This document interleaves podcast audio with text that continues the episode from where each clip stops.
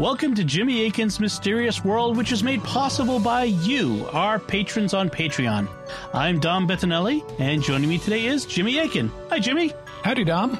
Folks, we're always looking for ways to thank you, our patrons, for your generosity in making all our shows on StarQuest possible, and this is one of those ways we reached out to you and asked if you had questions you'd like to ask, and we get always get so many great responses. And so that's what we'll be talking about on this episode of Jimmy Akin's Mysterious World.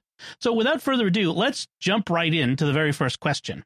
Uh, the first question comes from Beeblebrox, who writes, I'm a fan of deep dive episodes. I'd love to see your take on the Jersey Devil of Leeds Point. It may be too regional, I don't know, but I once started doing research on the subject and was surprised by how much material there was, including but not limited to newspaper headlines. If it's not a meaty enough subject, perhaps the Jersey Devil could play a role in a wider show about regional cryptozoology qu- stories. On that point, I'd be curious to hear Jimmy's analysis and or speculation about why regional monster stories seem to exist anywhere humans gather, what it may say about us and our relationship and awareness of God and things spiritual. Uh, so, first of all, for people who may not be aware, the Jersey Devil is a cryptid animal, at least that's how it's typically reported, that is said to uh, be present in part of New Jersey. And we'll have a link to a page on the Jersey Devil so you can read about it. There's also an X very early X Files episode about the Jersey Devil, although it doesn't interpret it as an animal, but like as a primitive human um, in any event, which is not consistent with the standard folklore, is my understanding.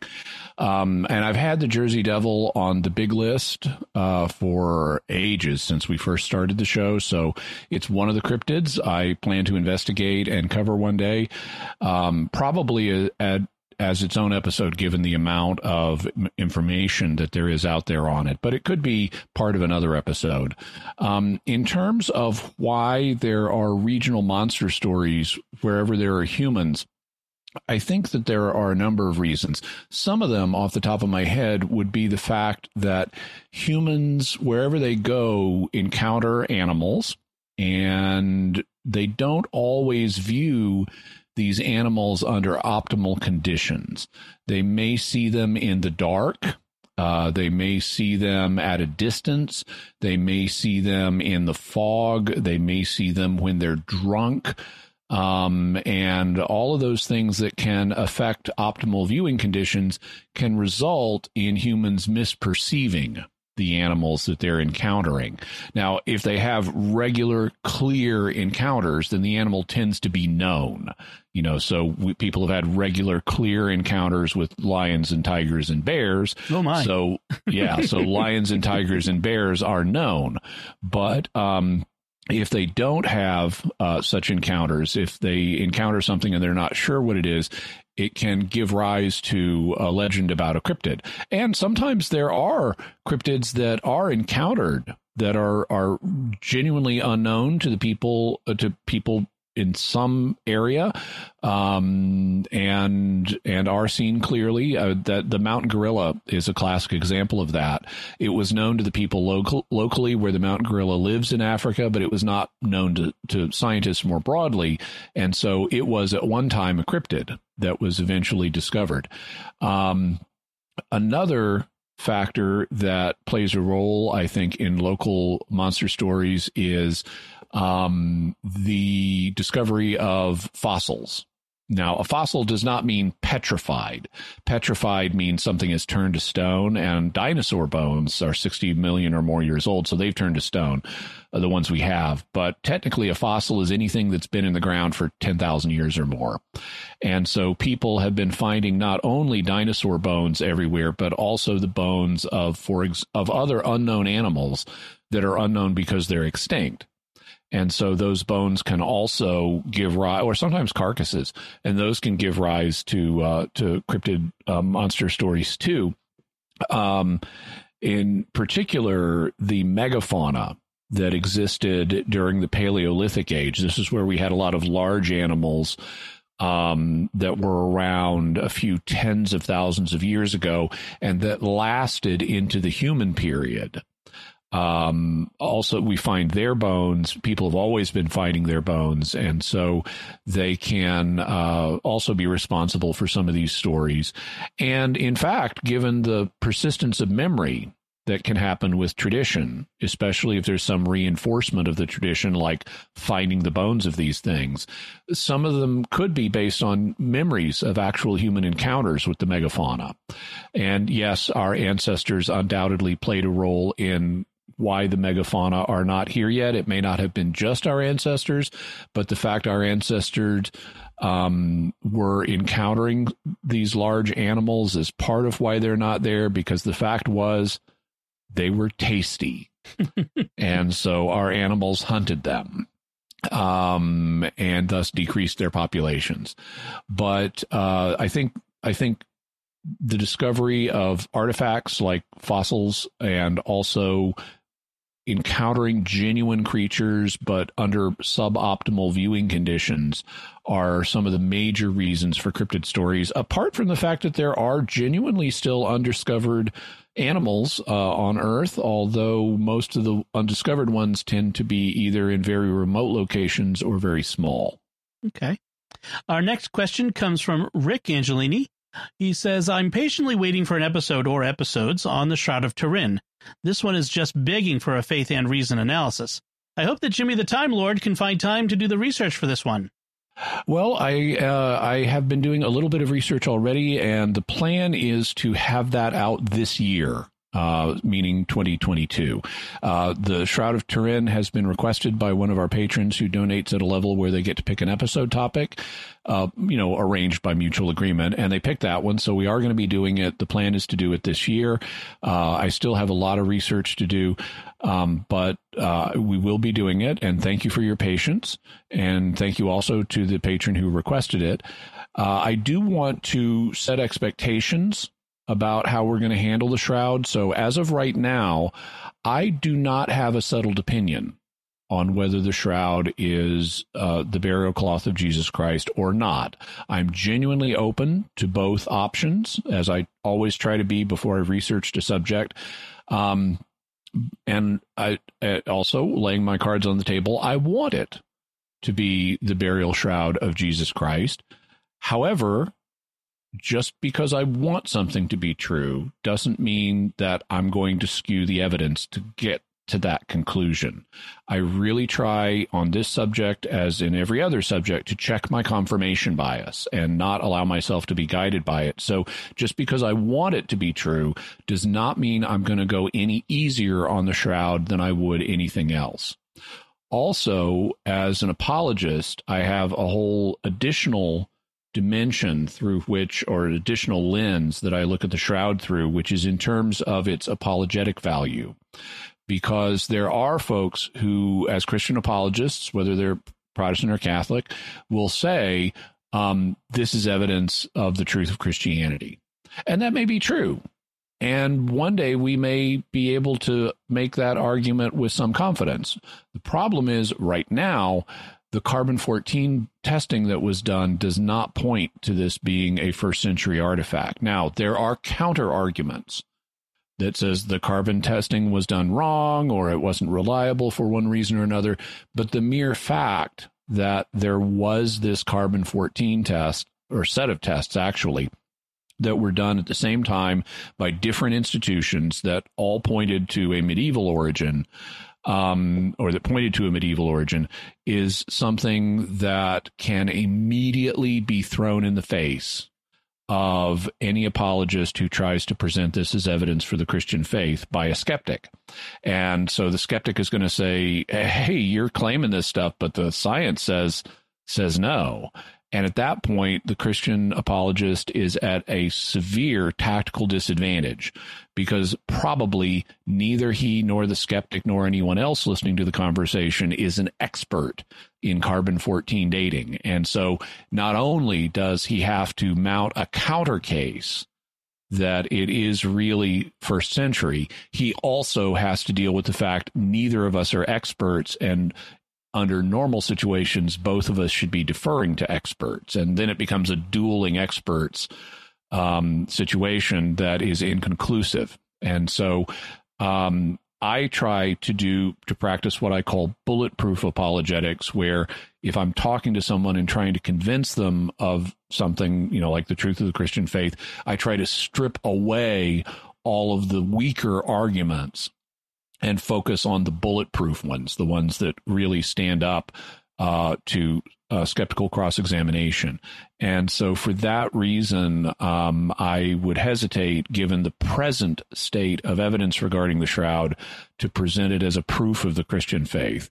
I, my position would be essentially at, at present what the church has taken as its position, which is this is a fascinating image that we can use to bring us spiritually closer to Christ, but we're not saying it is the authentic burial shroud of Christ.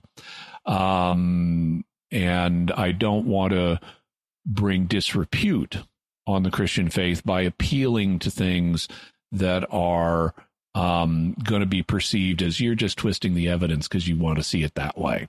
Fortunately, um, radiocarbon dating is, or and uh, radiometric dating in general is always improving, and we may get future and better tests of the shroud in the future that could help us settle this question. All right, Daniel Starezanek, sorry, Daniel, if I mispronounced your name, says, uh, Jimmy, I love your podcast. Thank you for your dedication to truth, goodness, and beauty. My question If we become one flesh when married, and if we rejoin our flesh in the end, how can we not be married in heaven? Well, we know that we're not because Jesus tells us that we're not, but the question then becomes a theoretical one of how do we explain this? And I think that um, that the answer uh, can be found by looking at a couple of points of data. Uh, the first point of data that needs to be looked at is what does Genesis mean when it says that uh, that uh, husband and wife become one flesh? Well, clearly they don't merge into one physical body. And so um, they're not literally becoming one flesh. This is some kind of metaphor. And any kind of metaphor, anything that's not literally true, means it conveys a truth, but it also has limits that should it that it should not be pressed beyond. And that brings us to our second point of data, which is the fact that all the way down through through uh, redemption history, so all the way through the Bible, including the New Testament, it was recognized that if a spouse dies, you are no longer bound to that spouse, and it is perfectly fine to remarry. And not just in the case of men who in the Old Testament could take multiple wives, this was true of women as well. If a woman's husband dies, she can marry another man without committing adultery. This is something St. Paul is explicit about in Romans 7. And so as a result, we have uh, we have evidence that the marital bond dissolves at death, and therefore you are no longer one flesh with this person and are free to marry someone else. And so as a result the uh, of this we can see that whatever the one flesh metaphor is referring to and there are different possibilities about how you can interpret it but however it's understood it's a union that dissolves at death and therefore people are free to remarry and consequently when you show up in heaven and get your own personal flesh back you are not married at that point. And Jesus tells us we will not go on to get married because it won't be necessary. We will be like the angels of heaven. We'll be immortal beings that don't need to reproduce, and we won't have um, uh, the kinds, uh, the same kind of passions that we do in this life, and we'll have all the love and fulfillment from God and the saints, including our former spouses, that we need, and marriage will not need to play a role anymore. Okay. Patrick writes, uh, Thank you for answering my question last time y'all did one of these shows. I found your answer both thoughtful and well reasoned and mirroring some of my own issues with how people bandy about the word addiction. On to my next question. Is there a good list or collection somewhere out there of the pseudepigrapha, apocrypha that get referenced in the books of the Bible or are otherwise Bible adjacent? If so, what is it? I'm looking for something like Jimmy's book, The Father Knows Best, The Fathers Know Best, listing of sources used to compile that book. I've been using that source list to read the Church Fathers, and at the same time would also like to pick up reading the pseudepigrapha or apocryphal texts, especially from well translated sources. I have a feeling that Jimmy has a source list because of his recent articles in Catholic Answers magazine. Bonus points if the collection includes good commentary. Thank you again for the work y'all do. So, um, the place that I go for most of the apocryphal pseudepigraphal books is actually Bible software. I am a, am a heavy user of Logos Bible software. You can um, go to logos, L-O-G-O-S dot com, and they have tons and tons and tons and tons of electronic uh, books uh, that are Bible or Bible adjacent, including uh, collections of apocryphal pseudepigraphal works. Um, the pseudepigrapha, so we should probably define these terms. Um, in Protestant vocabulary, the term apocrypha is used for what Catholics and Orthodox would refer to sometimes as the deuterocanonical books of the Old Testament. Um, but there are other works that are also called apocryphal that are books that in, in, Catholic jargon that are not part of the Bible but were written in the same general time frame um, and that have connections with either the Old or the New Testament. Some works are then known as pseudepigraphal. Pseudepigraphal is a word that comes from um, from Greek that means written under a pen name or written under a false name. So sometimes in the ancient world, people would attribute, would write a book and then they would attribute it to some like famous ancient person to get respect for it. Uh, First Enoch is an example of this, where this book was written in the centuries immediately preceding Christ, but it's attributed to the uh, patriarch Enoch, who lived in very early in in Genesis, um, and that elevates the book and gets it respect. That was why they did that in the ancient world. But uh, these books can be very interesting and uh, there are collections of them available uh, either electronically or in uh, paper form and we'll have a set of links to where you can get some of them in paper form you can also find the same things pretty much uh, or many of them, I mean, certainly the same ancient documents at logos.com. One collection of them is R.H. Charles's collection, R.H. Charles, the Apocrypha and Pseudepigrapha of the Old Testament in English. And it does have like introductions and commentary notes. Also, James H. Charlesworth's Old Testament Pseudepigrapha. There's a two volume collection of that. Louis Feldman et al.'s uh, uh, three volume collection, Outside the Bible Ancient Jewish Writings Related to Scripture. Bart Ehrman's Lost Scriptures, books that did not make it into the New Testament, and uh, Ehrman and Plese's The Other Gospels, accounts of Jesus from outside the New Testament. We'll have links to all of those on Amazon, and uh, you can, like I said, also find similar things at Logos. Most of these volumes, well, basically any scholarly volume like this is going to contain at least brief introduction and commentary on these ancient books that it's covering. Um, and there are some more detailed commentaries available on on some of these. Um, there's more such commentaries being written these days. Actually, First Enoch got a slot in a one volume Bible commentary. My memory is that the Eerdmans, the current Eerdmans one volume Bible commentary actually includes a commentary on a brief commentary on First Enoch because of how uh, significant First Enoch was in early Christianity. It's even quoted in the book of Jude. Um, so, uh, so that has been attract. First Enoch's been attracting a lot more attention recently.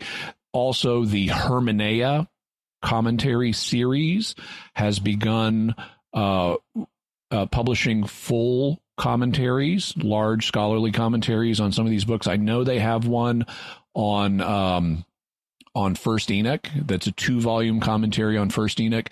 I believe they have one on Jubilees if I remember correctly, and they have a few others as well that they've been coming out with. So those are full volume, uh, full scholarly commentaries, and then there are also many monographs that are written on these books. Monographs will not be a commentary on the whole book, but they will like treat a theme from one of these books. Like I remember uh, reading Richard Bauckham's. Uh, Richard Bauckham has one on the fate of the dead uh, in works like um, the Ascension of Isaiah, which is a New Testament pseudepigrapha, um, and things like that. I know Bauckham has has has one on on that deals with uh, the ascension of Isaiah. So there's a lot of stuff out there, and the best place to kind of do searches for that after you've gotten a collection or two of these things is is to, is to use Logos.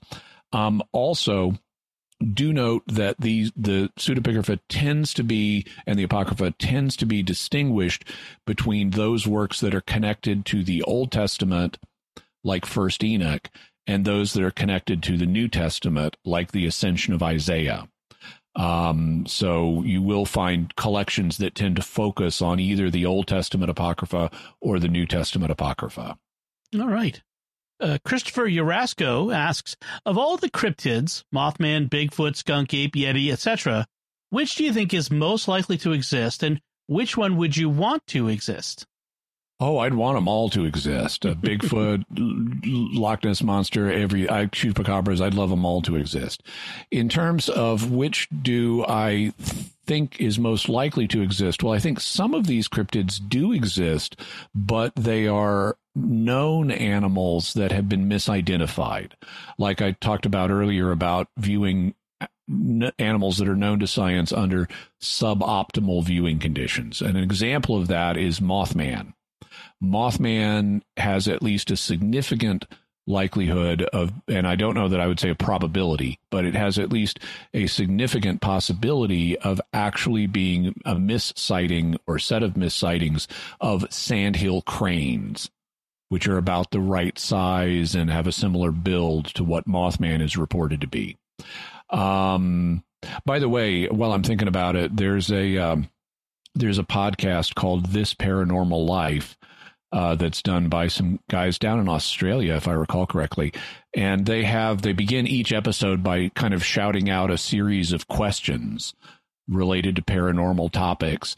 And my favorite question, I haven't heard a huge number of episodes of this podcast, but my favorite question that they have handled, which I've used on Facebook myself. I was so taken by it is are zoo animals just monsters that we've captured? and and yes, they are. Zoo animals are just monsters that we've captured. Um, and so if there are other unknown monsters, one day they could be just okay, that's a zoo animal. Yeah. um, in terms of where I think cryptids are likely to be found, um, there's only there there only, and it's going to depend on what you mean by large. If you mean larger than human, like Bigfoot, the only place on Earth that you're likely to find unknown animals that are larger than humans is the ocean because the ocean is the only place we haven't gotten a pretty good handle on in terms of exploration, in, terms of the life that lives there. There's still a lot we don't know about the ocean. Um, if you mean smaller than human, but still big, um you know so something like a chupacabra sized or you know the size of a lion or something. Well there are remote parts of the world particularly in uh, wilderness jungle areas that are harder for humans that not many humans live there um that could have i mean they're all they'll periodically find a new species of goat or you know a new species of aardvark or something like that. Um in in these locations. And so they can still be around on land but in in remoter places. But frankly the smaller the cryptid is the better because the smaller it is the less chance we will have identified it. And in fact the vast majority of cryptids are microscopic. We are only beginning to understand the different species of uh, microorganisms and there are tons of microorganism cryptids out there but hopefully, there are some bigger, interesting ones, and we will continue to cover cryptids in the future. Jordan S. asks My question for you today is Have you heard of the Didache, and why did the early church fathers write it? Yeah, no, I I know the Didache quite well. Um, I first read it like 35 years ago when I was a fairly new Christian and just started reading the early Christian writings. Um, what the Didache is now, Didache is a Greek word that means teaching. And so the Didache presents itself as the teaching of the 12 apostles. Not saying it was literally written by the 12 apostles, but it conveys the sense of what the 12 apostles taught. And it's been argued that the Didache in particular was written to help Gentile Christians. Uh, people who were coming from a non-Jewish background, and it was helping them understand. So, what do I need to do as a Christian? And basically, the Didache is it's often described as a church manual because a lot of the things it deals with are um, of it matters of basic Christian instruction and what to do in church and things like that. It begins with an opening section on morality, and this is often referred to as the two ways section. It presents like the way of light and versus the way of darkness. So here are all the things you do want to do. Here are the things you don't want to do. And this is not unique to the Didache. We have other examples of two ways literature. Uh, but the Didache does begin with such a section. And so the idea is for people not already tutored in the Mosaic law, here are the basics of Christian morality. And especially as it, they would apply to a Gentile. So like circumcision is not there. Um, then it proceeds to talk about Christian initiation. It has information on baptism and how you baptize people, and it has information on the Eucharist and what you do in the Eucharist. And it ends up with it also has a section on prayer how to do basic Christian prayer, and then it ends up with a section on eschatology, on on on prophecy about things that were still in the future, and how the world will end and stuff like that. And it's a fascinating document. It probably dates from the first century, and there may have been an original edition of it that was around by maybe AD 50 because one of the things that you find in the Didache is it has tests not only for telling whether a prophet is genuine, a genuine prophet of God or not, it also has tests to tell whether an apostle is a genuine apostle of God or not. And that suggests that at least one version, the original version of the Didache, was written when there were still apostles traveling around and you needed to be able to tell the good ones from the bad ones. Also, uh, the Didache is noted to have a special connection with the um, the Gospel of Matthew, or at least the traditions that went into the Gospel of Matthew. Some have even proposed. Uh, there's a British scholar named Alan Garrow who has even proposed that the, that the Gospel of Matthew uses the Didache as one of its sources. I'm open to that. I think uh, Matthew was written probably after the first edition of the Didache, but I my own view would be that they're really drawing on a common set of traditions that show up in both the Didache and in Matthew, and it's not one is directly dependent on the other. Uh, but it, there's a significant number of things in the Didache that resonate with Matthew, and one of them is the Lord's Prayer. So we have the version in the section on prayer in the Didache, the version of the Lord's Prayer that we have is um, most similar to Matthew's version of the Lord's Prayer, which is different than Luke's version of it. And um, this is also where we get the doxology at, or it's the first recorded instance of the doxology at the end of the Lord's Prayer. So after we say, deliver us from evil, that's where it ends in the Greek manuscripts. But then, and this happens especially in the Protestant community, but also Catholics do it at Mass, will say, For yours is the kingdom and the power and the glory forever. And that little added doxology appears not to have been originally part of the Lord's Prayer based on the Greek manuscripts of the New Testament. It seems to have been something that was in the liturgy that Christians got used to saying in the liturgy, and then eventually some pe- some scribe got confused and put it in a copy of Matthew. Um, but we do find that doxology or a very close variation on it in the Didache. So that doxology is very old. It does go back to the first century, and we see it in the Didache. Oh, and we'll have links to articles on the Didache and also a link to a where to a page that will further link to a bunch of translations of the Didache so you can read it for yourself. Okay. Uh, Anna Fervento uh, says, My favorite episodes are of lesser known creatures. I would love to hear Jimmy's take on Black Eyed Kids or another episode on Skinwalkers. I would also like to hear more about sky jellyfish. Around the Industrial Revolution, these paper thin creatures would fall from the sky dead and then dissolve within minutes or hours. I've heard the theory that were, they were an animal that lived in the upper atmosphere. Every episode is interesting, though, especially things I've never heard of before. Um, so uh, all of those are on the list. Um, Black Eyed Kids and Skinwalkers and Sky Jellyfish. Anytime uh, you or anybody else has a topic they'd like me to consider for the future of the show, we love getting those. It also helps if you have resources that you can recommend, especially electronic ones like ebooks or web pages or videos or things like that. And if you can send us links to those things, that would be great. In terms of like sky jellyfish, I find them fascinating as well um, but uh, I haven't been able to find a lot of good resources on them. Um, and in particular, I haven't found ones mentioning the Industrial Revolution connection. So if you have uh, web resources or ebooks or things that you can recommend on those, I'd I'd love to have the links.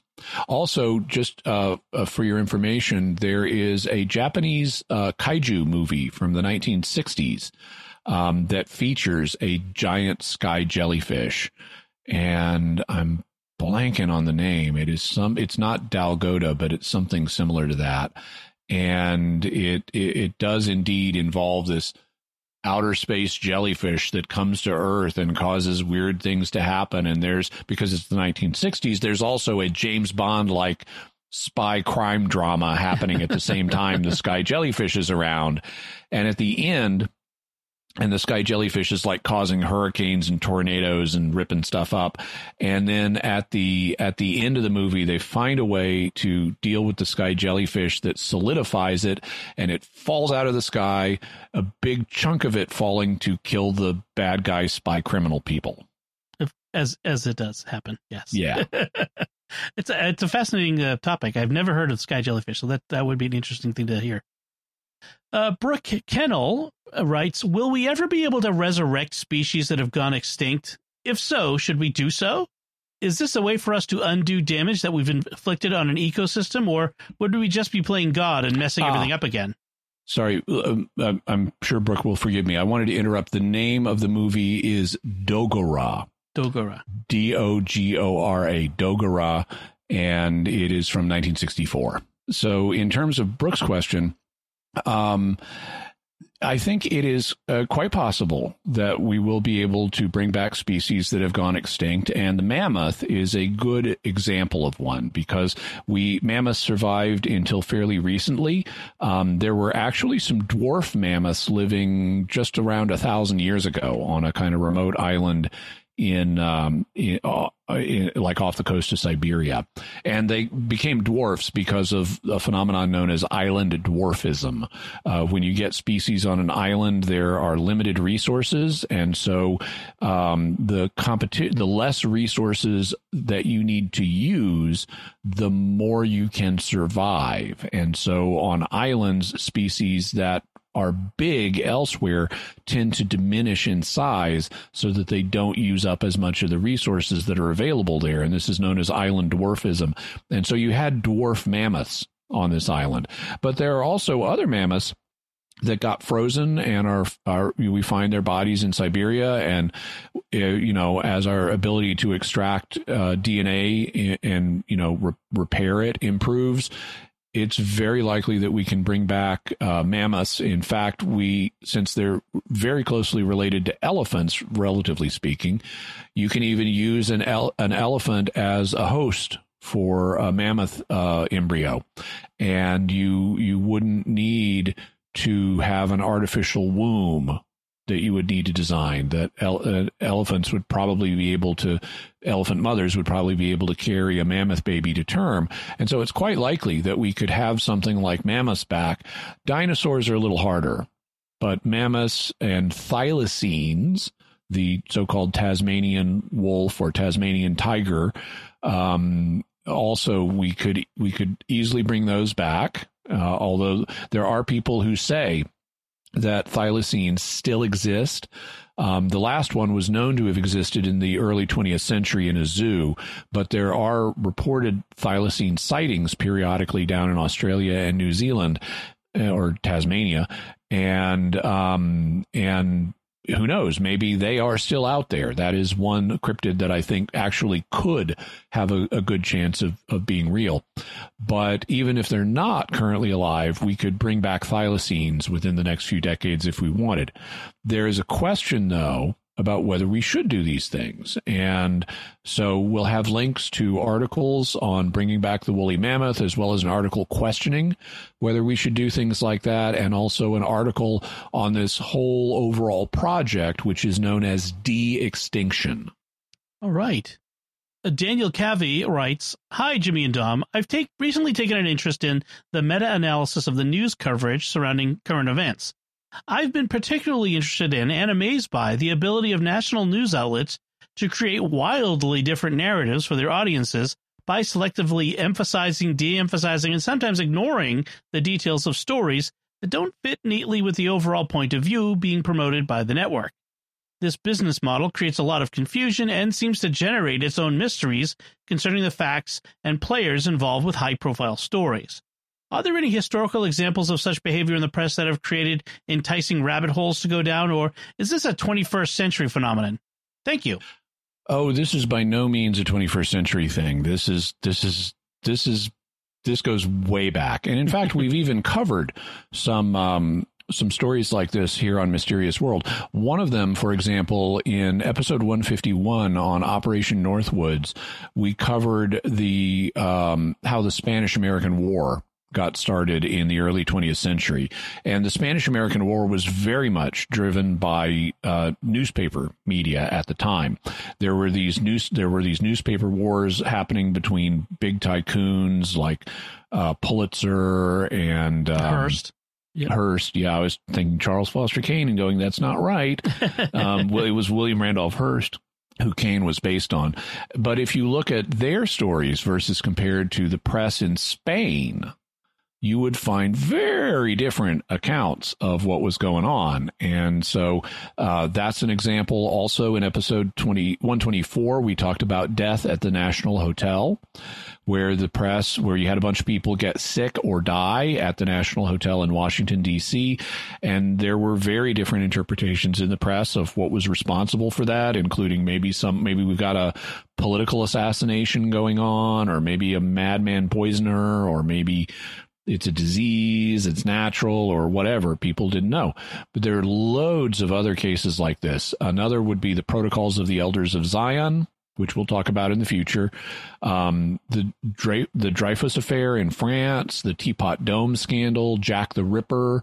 Uh, basically, every major public controversy in hundreds of years has been handled very differently by different parts of the press. And one of the reasons for that is because historically, press outlets were not that big. And so every town, not just every town would have its own newspaper. And frequently and every city would have multiple newspapers. And these were privately owned. And so for example in the 19th century you in a given town well you'd have at least okay there's the there's the Democrat newspaper and there's the Republican newspaper and there are maybe some other newspapers and and they would all be spinning things in a partisan way to try to gin up sales um, which is, is why this period is often called muck, the muckraking period or the yellow journalism period, because they were going for sales more than they were truth. And then in the 20th century, you started having um, competing media that had been newly developed, like radio and television. And radio and television um, provided people with alternative sources of news, and that meant newspaper sales started going down. And so what happened was the newspapers in cities started to either fold or merge That's why you have papers with things like the Times Democrat or the Times Gazette.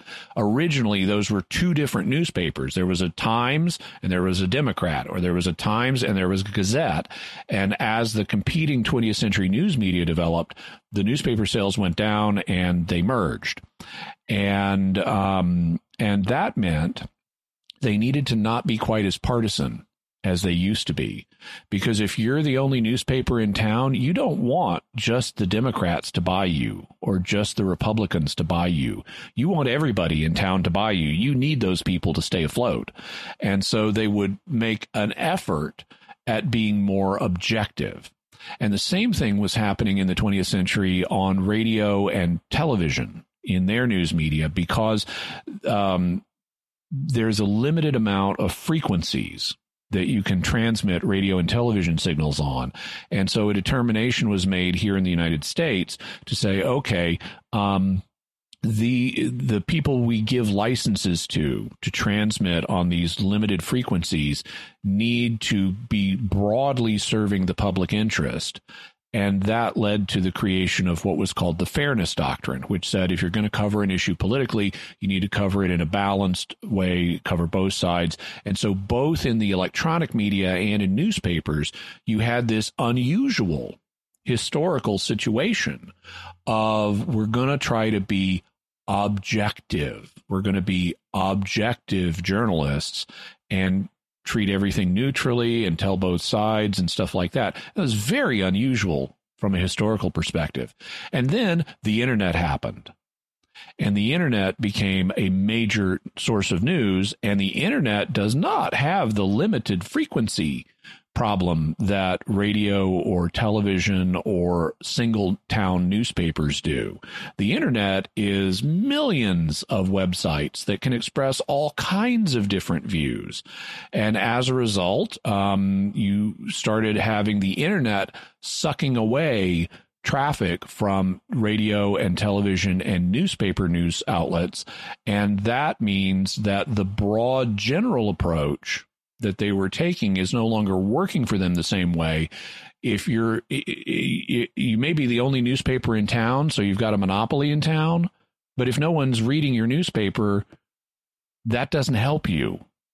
And so, if even if you are a monopoly newspaper, you need to somehow gin up sales, and if you're going to survive, and that means that they've returned to being very sensationalistic, very partisan, and trying to only appeal to a subset of the local community that they that they want to get readers from in order to survive. So we had the creation in the mid 20th century of a very unusual situation that led to the myth of the objective journalist. And then we saw it all unravel again and go back to the uh, sensationalistic partisan press that's historically normal. And so, really, you can go back centuries and find the press spinning news stories very, very different ways. So, hope you found that interesting. Uh, Nicholas Contreras asks Although the magisterium leaves open to interpretation the prevailing theories of evolution, what lines of argument would a serious intellectual proponent of intelligent design use if it is assumed the natural sciences prediction of the Big Bang is correct? This was partly covered in the creationism series, but thanks for a recap if possible.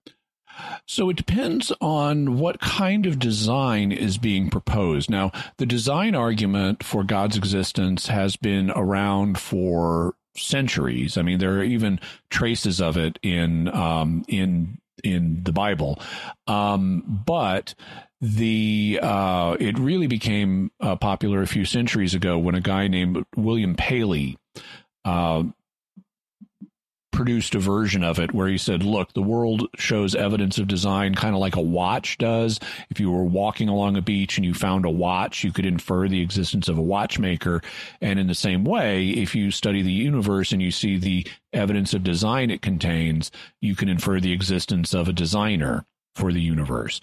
And that's the essence of the story. But then over the course of the last few hundred years, and especially in the late 19th century and in the 20th century, you had evolution, both biological evolution and cosmological evolution proposed as ways of explaining at least some of the elements of design that we see in the world. Um, you know, the reason that, for example, creatures have eyes is because evolutionarily is because they convey a survival advantage and they slowly developed over over a period of millions of years.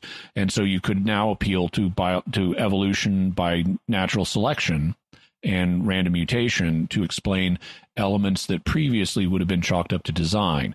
And so the question becomes well in modern contemporary versions of the design argument, what elements of design would you appeal to? And it's going to depend on whether you're talking biological evolution or biological design or cosmological design, or I should say astronomical design.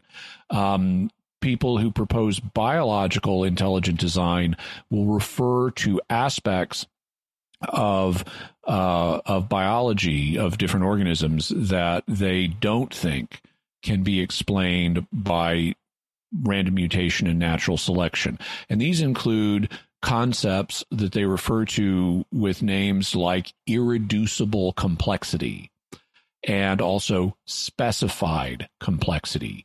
And so the idea is that organisms display certain types of complexity like this is irreducible. It wouldn't work if you broke it down. This feature of an organism wouldn't work if you broke it down. So how could it absolve, how could it evolve over time? It seems like you need the whole element in order to work at all. So you it couldn't evolve from more primitive versions of itself. Um, in terms of astronomical or cosmological design, you get a couple of um, of you get various different things on the cosmological level. Um, there's what's known as the fine tuning argument, and the argument here is that there are certain cosmological constants that apply everywhere in the universe, like the strength of gravity, the strength of the electromagnetic force, a constant uh, known as the fine structure constant or alpha that we've talked about in previous episodes. Um, and that if any one of these constants was just a little bit different, life would be impossible in the universe. And consequently, it looks like you've got maybe as many as 26 of these constants that have to be finely tuned in order for the universe to have life. And you could then appeal to those as evidence that the universe has been finely tuned, which would imply a tuner, a designer um, that set those constants. There are there are arguments against that, but that's the basic argument, and I think it has it has merit. Um, I've also seen what you could just call an astronomical version of the design argument. In his book, I want to say it's in his book, The Fingerprint of God, astronomer Hugh Ross has a an argument for not the design of the universe, but specifically the design of the solar system, where he argues that the, the planets and the moon and various other aspects of the solar system would be so improbable to happen randomly that it would be logical to infer that the solar system specifically was designed for life. Now, I'm personally pretty skeptical of that um, because, and I'm also, I, I like that I, Hugh Ross is on the side of the angels, but I don't find his interpretation of Genesis convincing at all. And I think he tends to stretch things in ways he shouldn't. And I think this is probably one of them. Um, now, that book came out, I think, in the 80s. And so that was like 40 years ago, and we didn't even have the ability to uh, study exoplanets in other star systems at the time. So we know a lot more about this now, but given, and that of itself may make the argument dated. Um, but also, there's just so many stars in the universe that even if you think life is extraordinarily rare, I don't think the conditions of our solar system are so unusual that you won't find a a so, similar solar system by chance anywhere in the universe. Even if the way our solar system is set up is very rare and necessary for life, there's probably more than one such solar system by random chance somewhere in the universe. And so I don't, I'm not optimistic about appealing for a designer for uh, mounting an intelligent design argument for our solar system.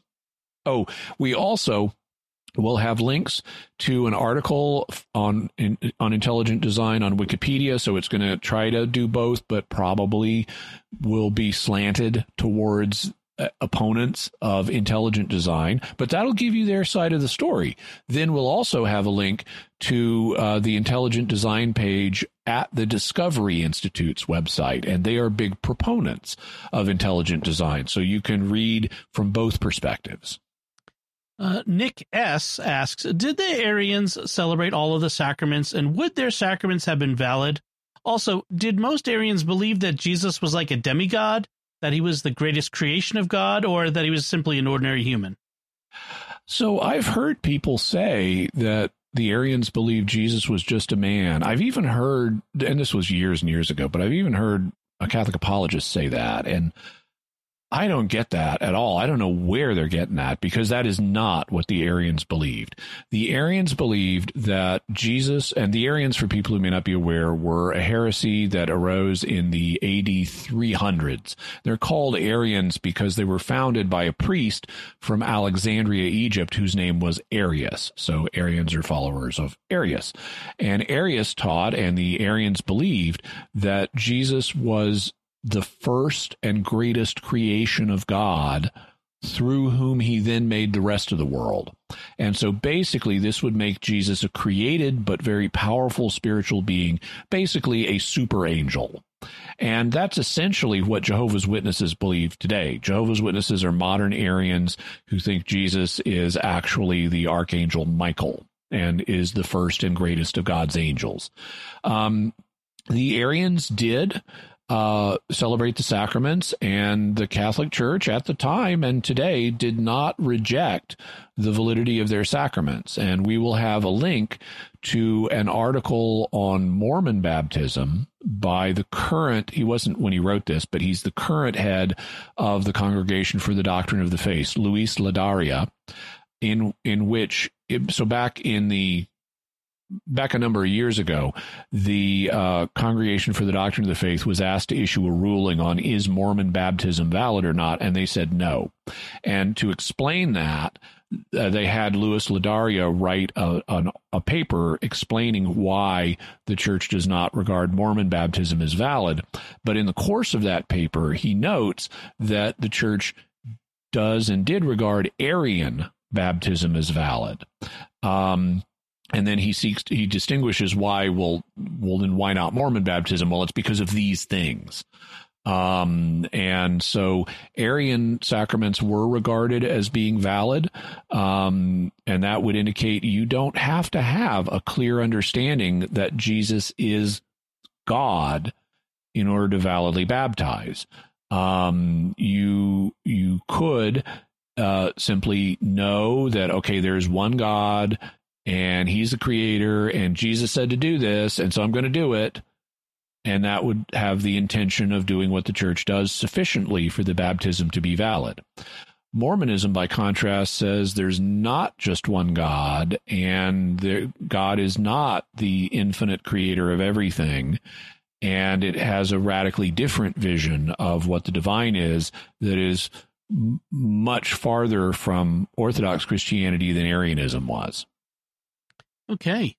Rob Leonardi asks Considering that the effects of the fall make all creation affected by sin, since now death entered the scene, wouldn't this singular event be applied to everything, at least in our universe, including aliens and faraway galaxies? Well, um, it, could be and there are theologians who would propose things like that um, in and so i don't rule out that as a possibility it's not my personal view um, I think that the that people have overestimated what is being discussed in in various passages in scripture like when it says that death entered the world because of sin it's talking about human death but people tend to want to extend that to death everywhere on earth, all animal plant death. And well, no, you can show plants were dying before the fall because Adam and Eve got to eat them. And the plant matter dies when you eat it because your stomach acid dissolves it. So there was already death in the world. Um, it just wasn't human death. And other theologians like St. Thomas Aquinas would agree with me on that. They would say, yeah, lions didn't eat grass before the fall. The the nature of the predatory animals was the same then as it, as it is now. It's human death that was a fact that came into the world as a result of the fall. We shouldn't project it to all life on Earth, and therefore we shouldn't project it off of Earth and say it's everywhere in the cosmos. Um, similarly, you have other passages like where Paul talks about how creation is groaning for its redemption. And I think it's perfectly legitimate to look at that and say, you know, he may just mean human creation. You know, we could, if I said, I mean, if I were to say, all creation knows about the Christian faith, even if they don't believe it, I'm not talking about rocks and plants and flowers. I'm talking about humans, all human creation. And in the same way, I think all human creation is waiting for its redemption as sons of God. And so, um, so I don't think that the various cosmic passages like death entered the world or creation is groaning, I don't think that, um, that those are meant in the way that they're sometimes taken. And I certainly don't think that they have to be taken the way that uh, supports these cosmic interpretations. It's perfectly possible to be talking about human death and the human creation without uh, these other implications. Okay. Jimmy, do we have time for one more, I think? Yeah. So Joseph Deschens uh, asks I know you've tackled similar questions to this, such as the possibility of baptizing aliens or Baby Yoda, but I would be curious to hear about your answer to baptizing sentient robots or AI, specifically Tom Servo and Crow T Robot from MST3K. I'd like to think that one day they would consider joining the church. Keep up the good, great work, Dom and Jimmy. Okay, so in order to be able to baptize a robot or any other vehicle of an AI, um, it would need to be alive and it would need to have a rational soul. And I don't think that's possible um, because I don't think that robots or AIs have the structure physically needed to be alive or to have souls. There'd also be a question of if it does have a rational soul and it's displaying rationality, is it freely choosing baptism or have you just programmed it to ask for baptism? Um, and you could say there would certainly be an argument that, okay, if you've just programmed it to ask for baptism, it's not a free choice. And if it's rational, it needs to have, a, this needs to be a free choice. Um, it's like if I did brain surgery on someone to force them to ask for baptism, that would not be a legitimate thing to do to a person. And in the same way, I shouldn't, if a robot were alive and rational, I w- I couldn't just program it to do this. So there would be a whole other complication there. Now, um, so I don't think it's, I don't think it's possible to baptize, uh, mechanical things like this. Um, but when it comes to Tom Servo and Crow T Robot, I from Mystery Science Theater, I can easily imagine a scenario where they, based on something they've seen in a movie, they decide they want to be baptized, and com- hilarious hilarity would ensue from that. so um, I can easily imagine that scenario, but ultimately, just repeat to yourself, it's just a show. I should really just relax.